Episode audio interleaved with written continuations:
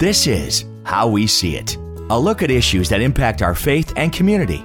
For the next few minutes, we'll explore topics with people who are making a difference in our world. This is How We See It. I'm Deacon Mike Sweeney. Our guest is Father Chuck Dornquast. He is the vocations director for the diocese. First off, can you talk about the process of discernment?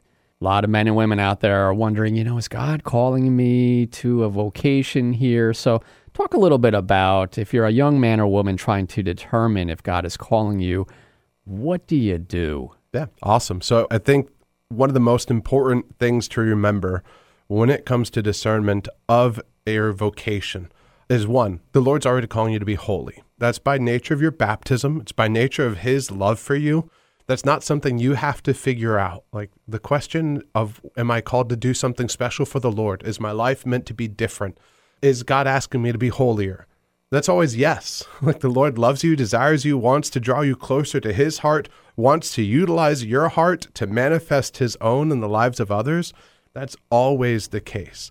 I think when we're actually growing in holiness, when we're spending time in prayer, when we're spending time in the sacraments, as we find ways to serve our own local communities in small ways, as we do that, the Lord then begins to reveal the more significant aspects of a vocation of service to the church, which would be priesthood or marriage or the permanent diaconate or consecrated life.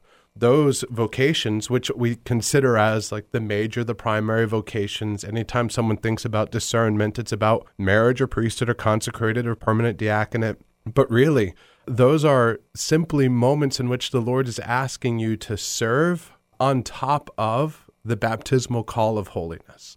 So if you're living a life growing in holiness, working on your holy hour, spending time in the scriptures, trying to draw closer to Him, and then you have an experience of the Lord inviting you to consider priesthood or putting a holy desire for marriage on your heart, a desire to truly give yourself to someone and to take care of them.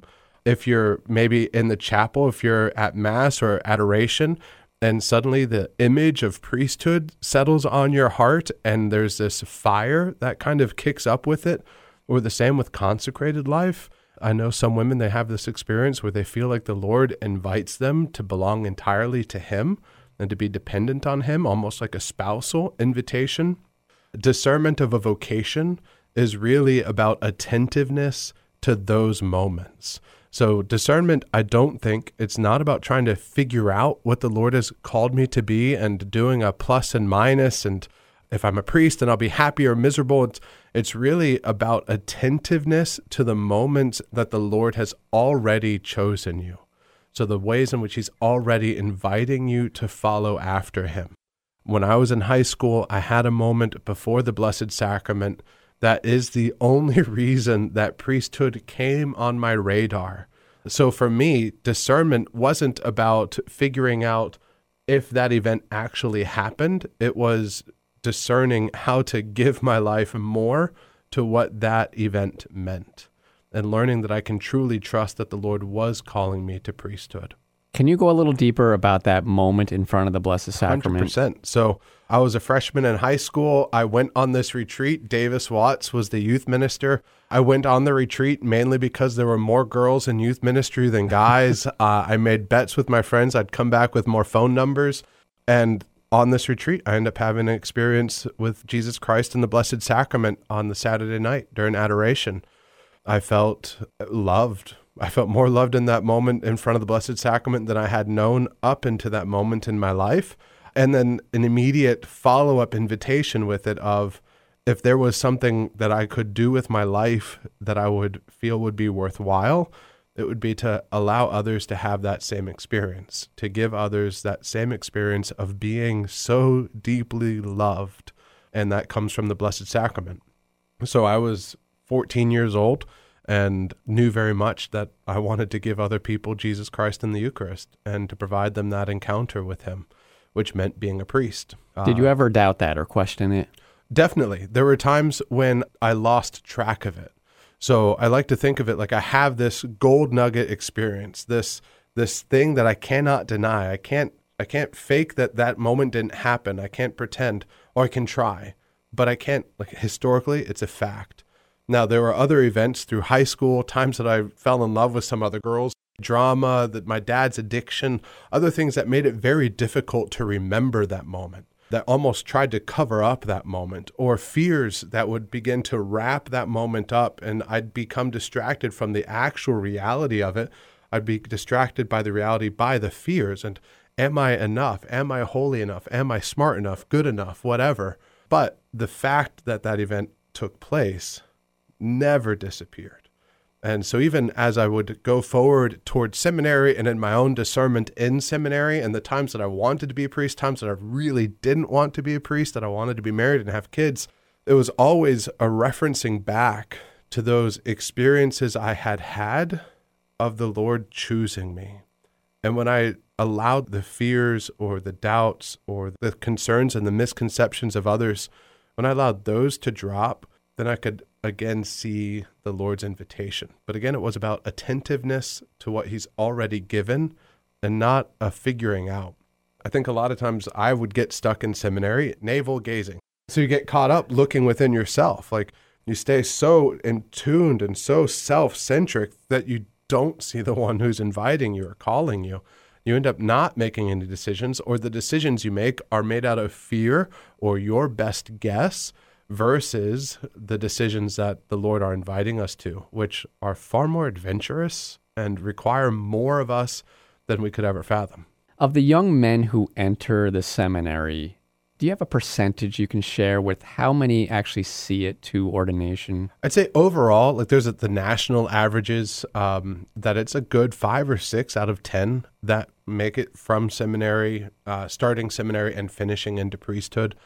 That's going to vary though, depending on location, on the work of the vocations office, how much time is being put in with discerners before they go into seminary, the quality of the formation that they receive. So it goes up and down. Our numbers as of late here in the diocese haven't been extraordinary. Through COVID, we definitely lost a good number of seminarians. We're going to be without an ordination for the next four years, unfortunately. On the other side of that, we have 18 men studying to be priests. So 18 seminarians once we get through that four year.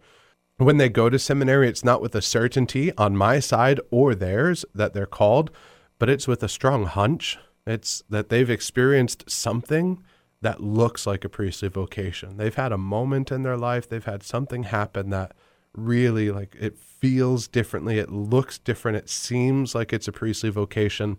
And then that time in seminary is to test it, to to engage it, to give it space to grow, and as it's given space to grow to see is this growing into a priestly vocation. And sometimes it's not. Sometimes a really good holy man has an experience before the Blessed Sacrament on a retreat where he feels incredibly loved by the Lord and feels a desire to serve. And that's awesome. Like, that's a tremendous gift, but that's not a priestly vocation. That's the call of holiness of the baptized. That's what all of us are invited into, but it can take time to begin to tease that out. Like, is this a priestly vocation?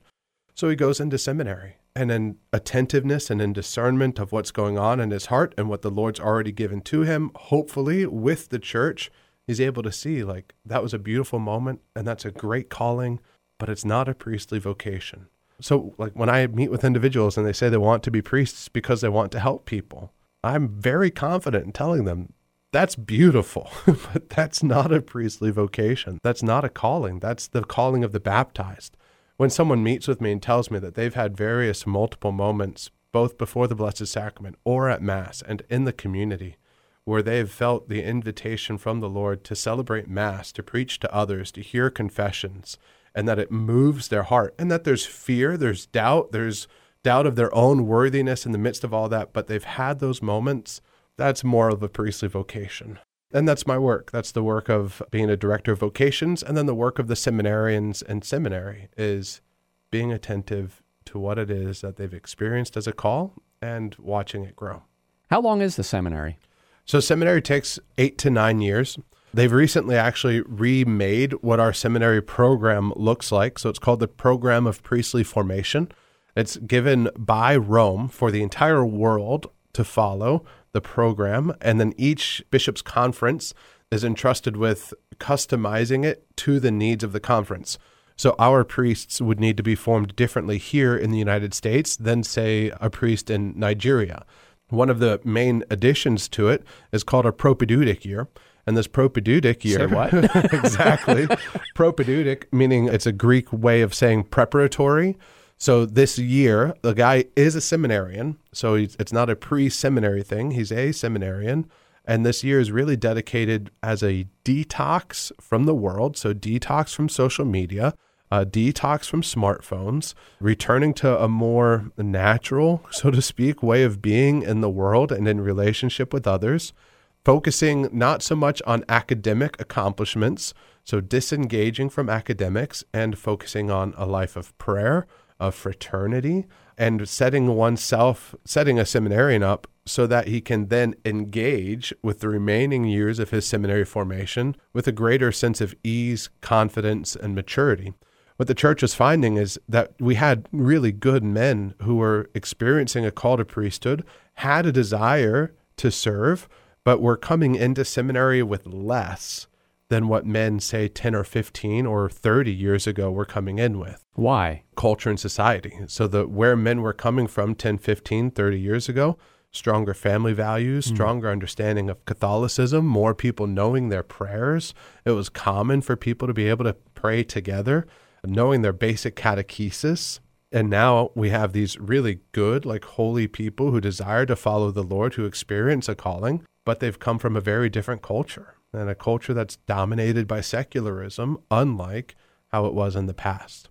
And so the church, hoping to prepare our seminarians to be able to receive the most that they can from their time in seminary, is giving them this propedeutic or preparatory year. That's going to be something that all of our seminarians experience whether they've been a missionary for Life Teen in the past or they're coming in directly out of high school, they're going to experience this propedeutic year and then begin taking their philosophical studies and then their theology and then finally a pastoral synthesis. And all of that between eight to nine years. As a seminarian, what is the workload like? Yeah, so seminarians are full time students except for that propedeutic year. So they're taking between 16 to 18 credit hours a semester. That's uh, busy. It's busy. And they're also not allowed to have other full time jobs so that they can be fully engaged and attentive to their studies, to their formation. Something I like a lot about the program we use out in Louisiana is it's very much a literature heavy formation. So they are reading a lot. And it's really a gift to see our seminarians develop a love and a passion for reading. They study philosophy at the minor seminary, theology at the major seminary. While they're studying philosophy at the minor seminary, they're also learning about the historical sequence of philosophy. So they first study the ancient Greeks, and then they look at ancient Catholic philosophy, so St. Augustine and Thomas Aquinas. Then they'll move into looking at modern philosophy, like Rene Descartes around the Enlightenment, and then post Enlightenment philosophy, so contemporary philosophy while they're reading and studying all those philosophers and those different writers, they're also taking literature and history courses of that same period. So they're going to read the Aeneid and the Odyssey. They're going to read different historical writings. They're going to read Cicero. They're reading all these great masterpieces of literature from that same period and studying the history. So, what that's giving our seminarians is almost like a classical education or a classical view of human education and a worldview to be able to posit the events of today in our own theology within the context of something much larger. So rather than seeing our own small like experience and what we have as the end all be all, they're able to find roots and connections that span human history, which is a great gift. And then they'll move into theology and begin to make those connections of what the Lord is inviting us to do and how the Lord continues to move through human history to make himself known. On top of the academic formation is pastoral formation. So, learning how to care for one another, to prioritize others. Sometimes that means making hospital visits or teaching in schools. Other times it's serving within the community and being asked to make sandwiches for an event at the seminary. So they're learning how to prioritize caring for other people over their own selves, which is an important aspect of being a priest and being someone who cares for other people. Then they have spiritual formation. So they'll receive spiritual conferences. They go to spiritual direction twice a week. They're expected to make a daily holy hour, to attend Mass daily, and to pray the Liturgy of the Hours in community every day. So they spend a lot of time, maybe two to three hours a day, spread out throughout the day, in personal prayer or in communal prayer. Really recognizing that if they're called to be a priest, it's not their own priesthood. People do not need Chuck Dornquast. Like Chuck Dornquast, cool guy, he's got a great beard. The world doesn't need in me. Like they, they need Jesus Christ. And so spiritual formation for me as a priest in a seminary was learning more of who Christ is and allowing him to become more and more present through and in me. And like praise God that that work continues as a priest. That that never ends. He's continuing to sanctify me and purify me and get rid of me and make more of him. And it's awesome. It's a great thing that the seminarians really begin that process and learning how to give themselves to it. So they have the academic, the pastoral, the spiritual, and then the final, and I think a significant pillar or dimension of formation is the human and that human formation covers the basics of like learning how to take care of themselves, learning how to brush their hair, to show up on time to things and well groomed, but also learning how to deal with relationships, how to enter into conflict, how to deal and engage with their own heart, recognizing when there's jealousy or envy or when they feel insecure, when they have attractions, when they find that they are really attracted to this incredible young Catholic woman who's at a retreat what does that mean within themselves and how do they manage with intelligence those emotions that they're experiencing? That work i find is very difficult. It's very easy to focus on the academic. It's easy to focus on the liturgical. Those are externals that guys can fixate on but it's the inner human dynamic. It's the family of origin issue stuff. Yeah, psychological. It's psychological. It's the hormones and exactly that. That's really important work. I think a lot of times when people are unhappy with priests and parishes when there are issues, it's not necessarily because of a liturgical grievance, not even necessarily a spiritual grievance. It's a human dynamic. It's a way in which I've been short with parishioners in the past. Like I got frustrated, and that's all human formation. So the seminarians are receiving conferences on that. They're encouraged to engage in those conversations amongst themselves, and then they're evaluated twice a year based off of those four dimensions of how they're doing in regards to those growth. Recognizing that a guy who's been in seminary for eight or nine years should be in a very different place than someone who's in their first year but they're evaluated. by whom? By the formation team. So Okay. by the seminary rector, vice rector, different professors, laymen and women who are able to give input and feedback on basically be like, oh, we see this dynamic in Chuck and we think that this could be this and we want it to be brought to his attention. And so it's something that would be raised for me to look at, to pray with, to bring to spiritual direction. There are times where it's necessary to go to psychological counseling to look at what might be a little bit deeper beneath the surface, underlying any potential issues, and bringing it to the light for the Lord to bring to healing so that the seminarian, myself, can be the best version of what I'm called to be, to be what the Lord desires for me to be. So these reviews are not so much to force somebody out of the program, but to make a stronger priest. Correct. Yeah. So, and that's the the point of formation is there are times, of course, where a seminarian is dismissed, where an individual is not seen as a viable candidate, either because of their own behavior, something that they've done. Yeah, most of the time it's their own behavior and something that they've done that's shown, okay, this is not a candidate for the priesthood. But these formation, most of the time it's because we see something really good in this individual and we want to bring that more and more to the surface.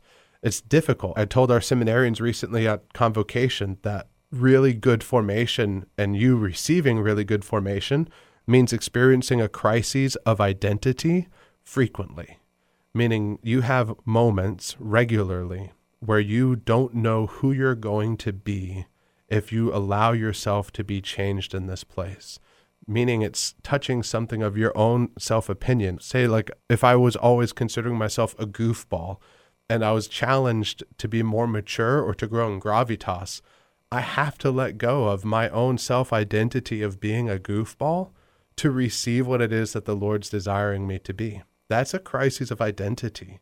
That can be really hard. And we live in a time where we say, no, I get to decide my identity. No one challenges it seminary formation, what I ask our seminarians is to engage with those crises of identity as often as possible, because that's where we grow. That's where we become less of ourselves and more of Christ, which in the end all be all is who we're truly called to be. Like Christ, when he enters more into my life, I don't become less Chuck. I become more Chuck, more Hmm. than I could have ever fathomed. But it means letting go. We're talking with Father Chuck Dornquast from the vocations office here in the seminary. As sort of an aside, you had mentioned before about how we all identify and everything else. Do you have to get into questioning now Yes.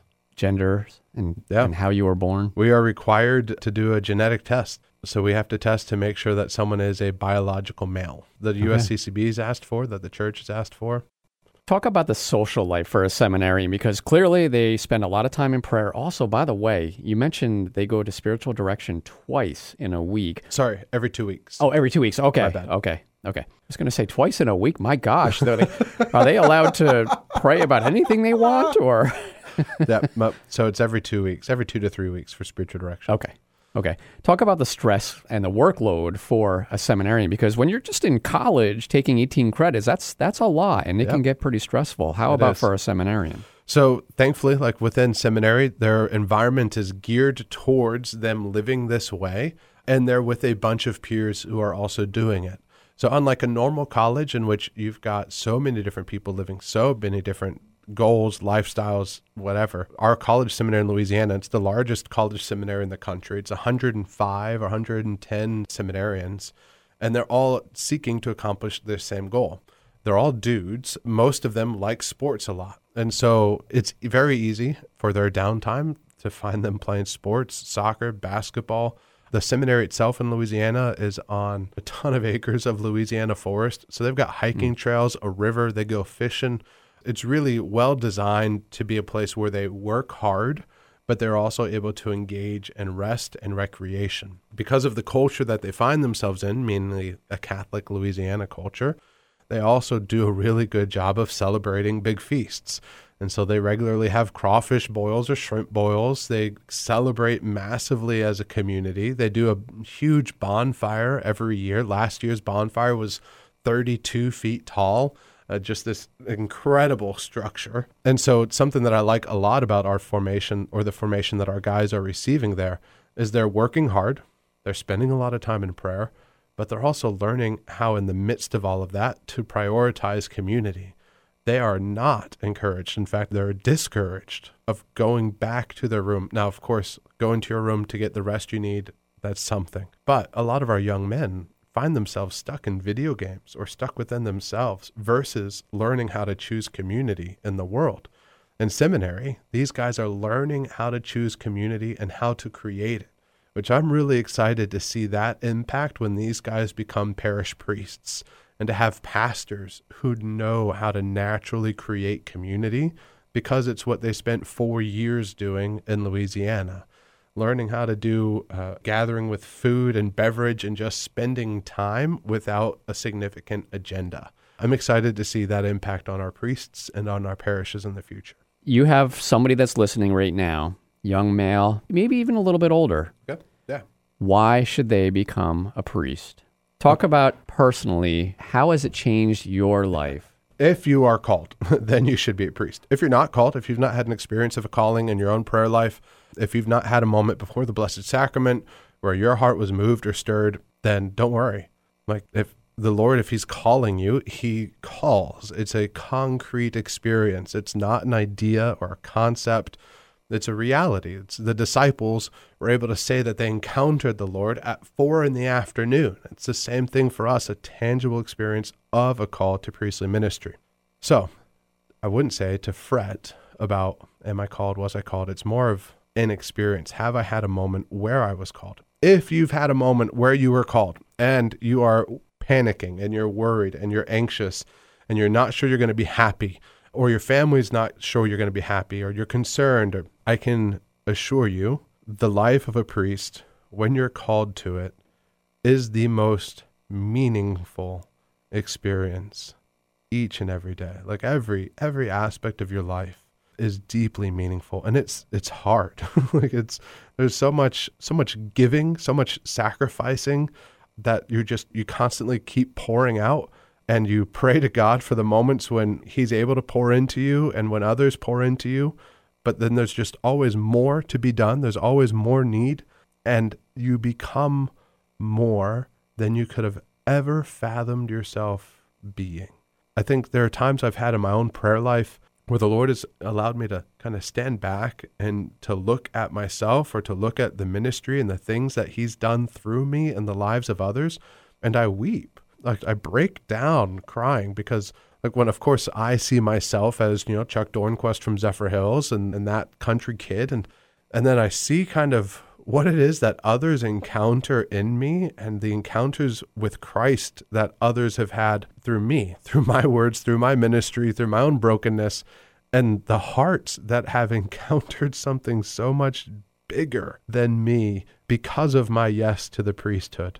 Being a priest, if you're called to it, means allowing yourself to be more than you could have ever fathomed being. If you're looking for peace and feeling at peace with it, you're not going to like the peace that I have about being a priest isn't like a comforting peace. It's not like when it's cold outside and you kind of stay in your bed and it's nice and cozy and and you're perfectly warm and like no, I don't have those feelings about being a priest.